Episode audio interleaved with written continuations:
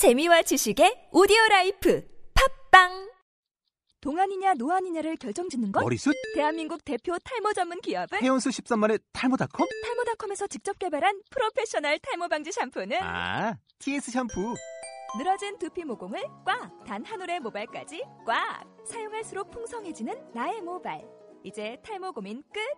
TS 샴푸.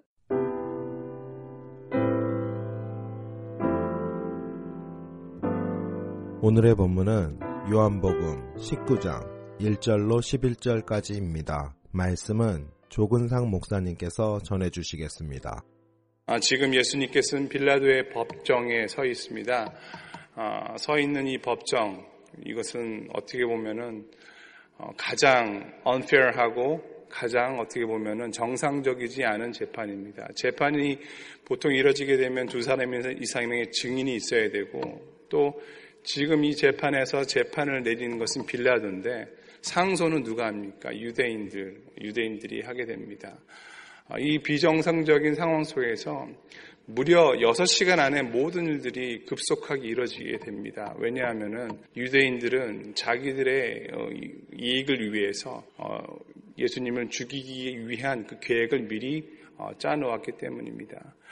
예수님께서 돌아가셨던 여러 가지 이유가 있지만 그 중에서도 가장 큰 이유는 여러분 아시는 것처럼 성전에서 어, 모든 성전 파는 것들을 뒤엎고 그리고 여러 가지 그 매매하는 사람들에 대한 이익의 문제들, 돈에 대한 문제들이 굉장히 컸습니다. 그리고 거기에 연루되어 있는 유대인들은 그때부터 시작해서 예수님을 죽일 계획을 했었었고 지금 이제 그 계획을 실행으로 옮겨서 어, 결국은 빌라도 앞에 예수님을 세우게 됩니다. 그리고 지금 재판을 하게 되는 것입니다. 오늘 말씀을 통해서 우리가 여러 가지를 볼 수가 있는데 그 중에 하나는 빌라도를 볼 수가 있습니다.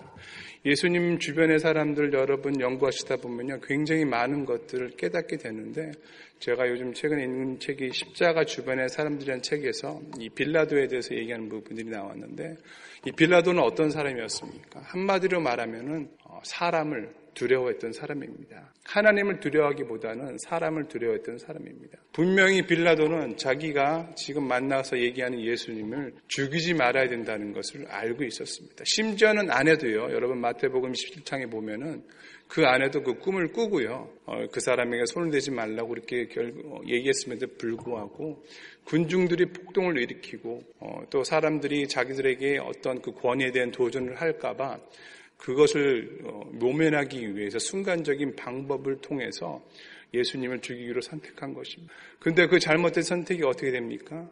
평생에 빌라도라는 이름이 우리가 매일 고백하죠. 사도신경 때마다 고백하는 일들이 일어나게 되는 것입니다. 그래서 여러분 오늘도 어떤 선택을 하실 때 여러분의 순간의 선택이 우리가 그런 얘기는 광고했었죠. 평생을 좌우한다. 마찬가지입니다. 여러분이 하는 작은 선택을 통해서 사람을 죽이기도 하고 살리기도 하고 내 영혼을 살리기도 하고 죽이기도 하게 되는 것입니다. 그래서 우리가 깨어 있어야 하는 것입니다.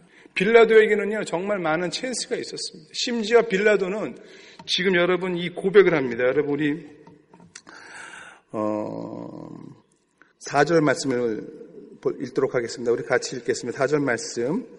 요한복음 19장 4절 말씀을 같이 읽겠습니다. 시작. 빌라도가 다시 밖에 나가 말하되 보라 이 사람을 데리고 너에게 나오나니 이는 내가 그에게서 아무 죄도 찾지 못한 것을 너희로 알게 하리로다. 그다음 5절도 같이 읽겠습니다. 이에 예수께서 가시관을 쓰고 자색 옷을 입고 나오시니 빌라도가 그들에게 말해 보라 이 사람이로다 하며 Here is the man.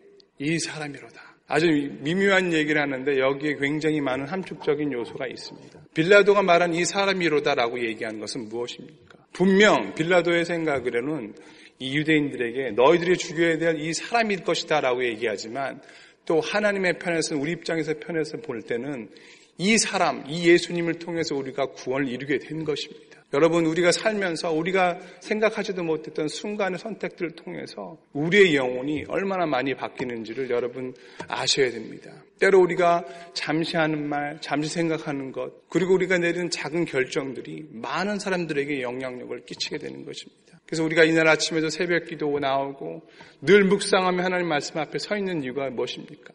다른 것 아닙니다. 하나님, 우리의 선택이 하나님의 선택이 되게 하여 주시옵소서. 우리의 결정이 하나님이 내리신 올바른 결정이 되게 하여 주시옵소서. 그런 고백으로 나아가신 여러분 되시길 축원드립니다.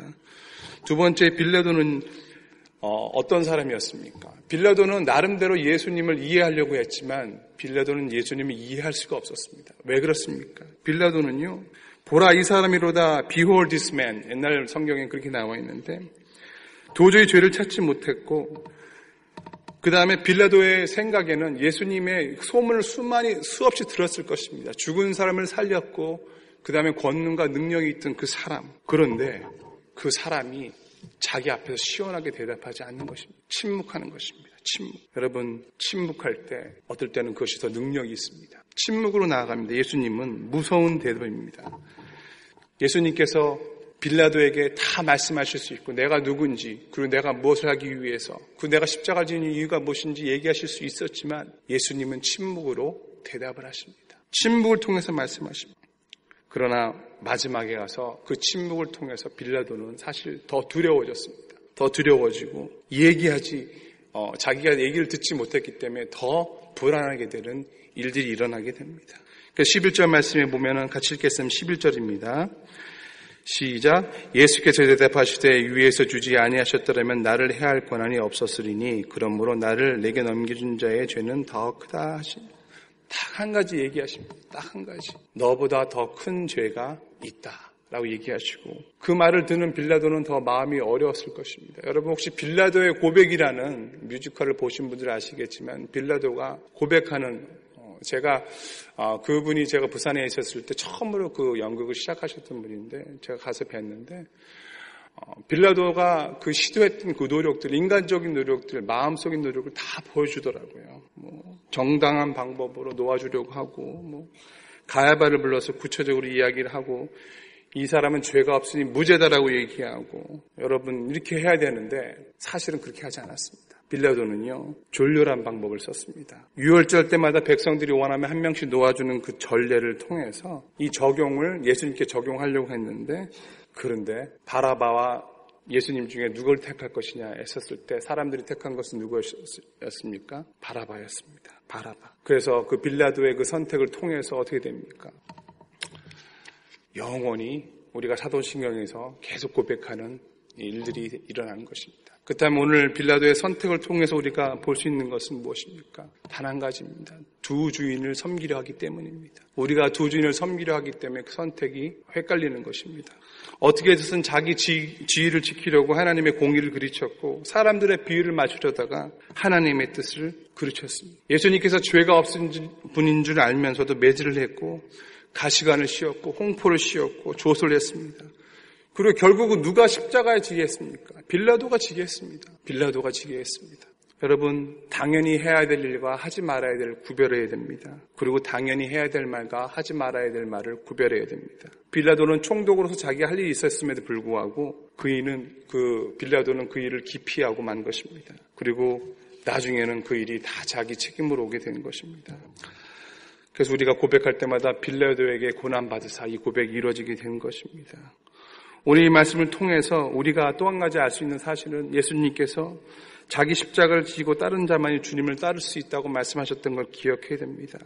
그러나 빌라도는 자기의 십자가를 부인했습니다. 자기가 자기에게 월그 십자가를 부인하고 내가 하나님의 아들이 모든 상관이 없다고 생각하고 어, 그리고 수산껏 자기 자신을 지키려고 했습니다. 여러분 인생의 십자가는요 누구에게나 있습니다.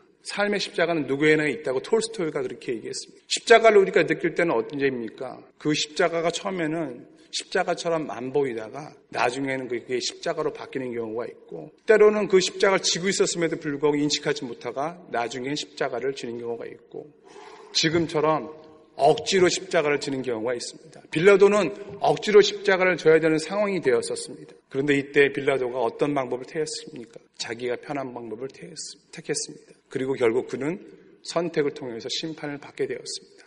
네, 여러분 마가복음이나 누가복음이나 어, 요한 복음 외에 마테마가 누가에 보면은요 또 다른 사람이 억지로 십자가를 지는 사람이 나오게 됩니다. 그 사람의 이름은 구레네 시몬입니다.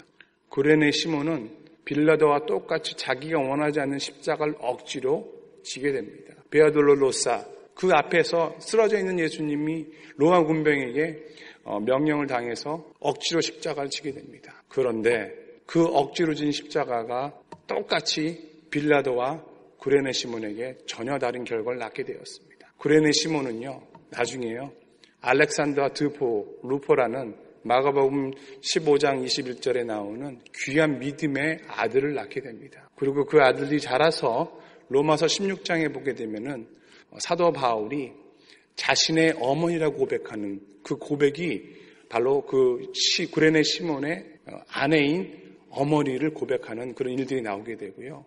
나중에 사도행전 13장 1절에 보게 되면은 그 안디옥 교회의 모든 결정을 하는 그 사람 중에 한 명이 바로 구레네 시몬으로 변하게 되어 있습니다. 여러분 어떤 사람에게 십자가가 억지로 졌을 때는 선택하지 않지만 어떤 사람은 그 십자가를 억지로 갔었던 그 구레네 시몬 똑같은 사람이 있습니다. 그러나 그 결과는 전혀 다르게 되는 것입니다. 여러분 오늘 빌라도는 자기에게 준 예수님이란 그 십자가 그 십자가에 어떻게 합니까? 잘못된 선택을 통해서 평생을 자기 삶을 어떻게 합니까? 많은 사람들의 입에 오른 저지 오르게 하지만 똑같은 사람 구레네 시몬은 그 결과를 어떻게 합니까? 아마도 구레네 시몬은요, 제가 보기에는 그 예수님의 십자가, 예수님의 십자가를 줘야 될 사람이 누구입니까? 제자들 아닙니까? 그 시몬이 아니라 다른 시몬이잖아요.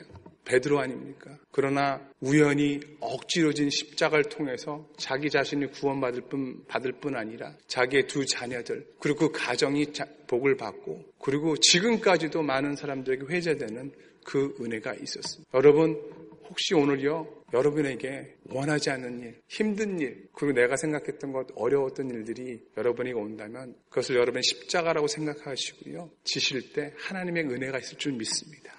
때로는요, 우리가 생각지 않은 곳에 하나님의 은혜가 찾아올 때가 많이 있습니다. 여러분, 십자가는요, 예상치 않을 때 찾아옵니다. 우리가 예상하고 십자가 쫙 나타나는 것이 아니라 이미 여러분 다 경험하셨을 것이라고 믿습니다. 내가 예상치 않고 내가 기대하지 않았을 때 그 왔던 그 십자가, 그 십자가를 견뎌낼 때, 그리고 그 십자가를 믿음으로 받아들일 때, 예수님의 피가 내 머리에 흐르면서, 내 가슴에 흐르면서, 나의 삶이 변화가 되고, 나의 생각이 변화가 되고, 나의 가정이 변화가 되고, 나의 사업이 변화가 되고, 결국에는 하나님이 원하시는 장성한 분량까지 성장할 수 있는 그런 은혜가 있게 되는 것입니다. 여러분 오늘 누구를 더 두려워하십니까? 오늘 생명의 삶 타이틀 제목이 누구를 더 두려워하십니까?인데 여러분 오늘도 빌라도가 고백을 합니다. Behold the man. 이 사람을 보라. 그러나 보는 것으로 끝나지 마시고요. 이 사람이 가졌던 이 사람, 이 사람 예수가 걸었던 그 길, 이 예수가 지었던 그 십자가, 그 십자가를 지고 오늘 하루의 삶을 살아간 여러분이 지금 예수님의 이름으로 축원드립니다. 우리 같이 한번 기도하러 가겠습니다. 하나님, 오늘도 우리 삶의 십자가가 있습니다. 하나님 이 십자가를 믿음으로 받게 하여 주셨고 빌라도처럼 잘못된 선택을 하는 것이 아니라 하나님이 원하시고 하나님이 정말 뜻하시는 그 선택을 하게 하여 주시옵소서. 하나님 나의 삶 속에서 예수의 마음이 있게 하여 주시옵소서. 하나님 내가 선택을 할 때 예수님의 마음을 갖고 선택하게 하여 주시옵소서. 하나님 간절한 소원이 있다면 주님의 마음을 내가 갖기를 원합니다. 이 사순절 기간에 십자가의 고통, 십자가의 고난을 당하신 예수님을 묵상하게 하여 주시옵소서. 우리 한번 주여 한번 외치고 주님 앞에 나가도록 하겠습니다. 주여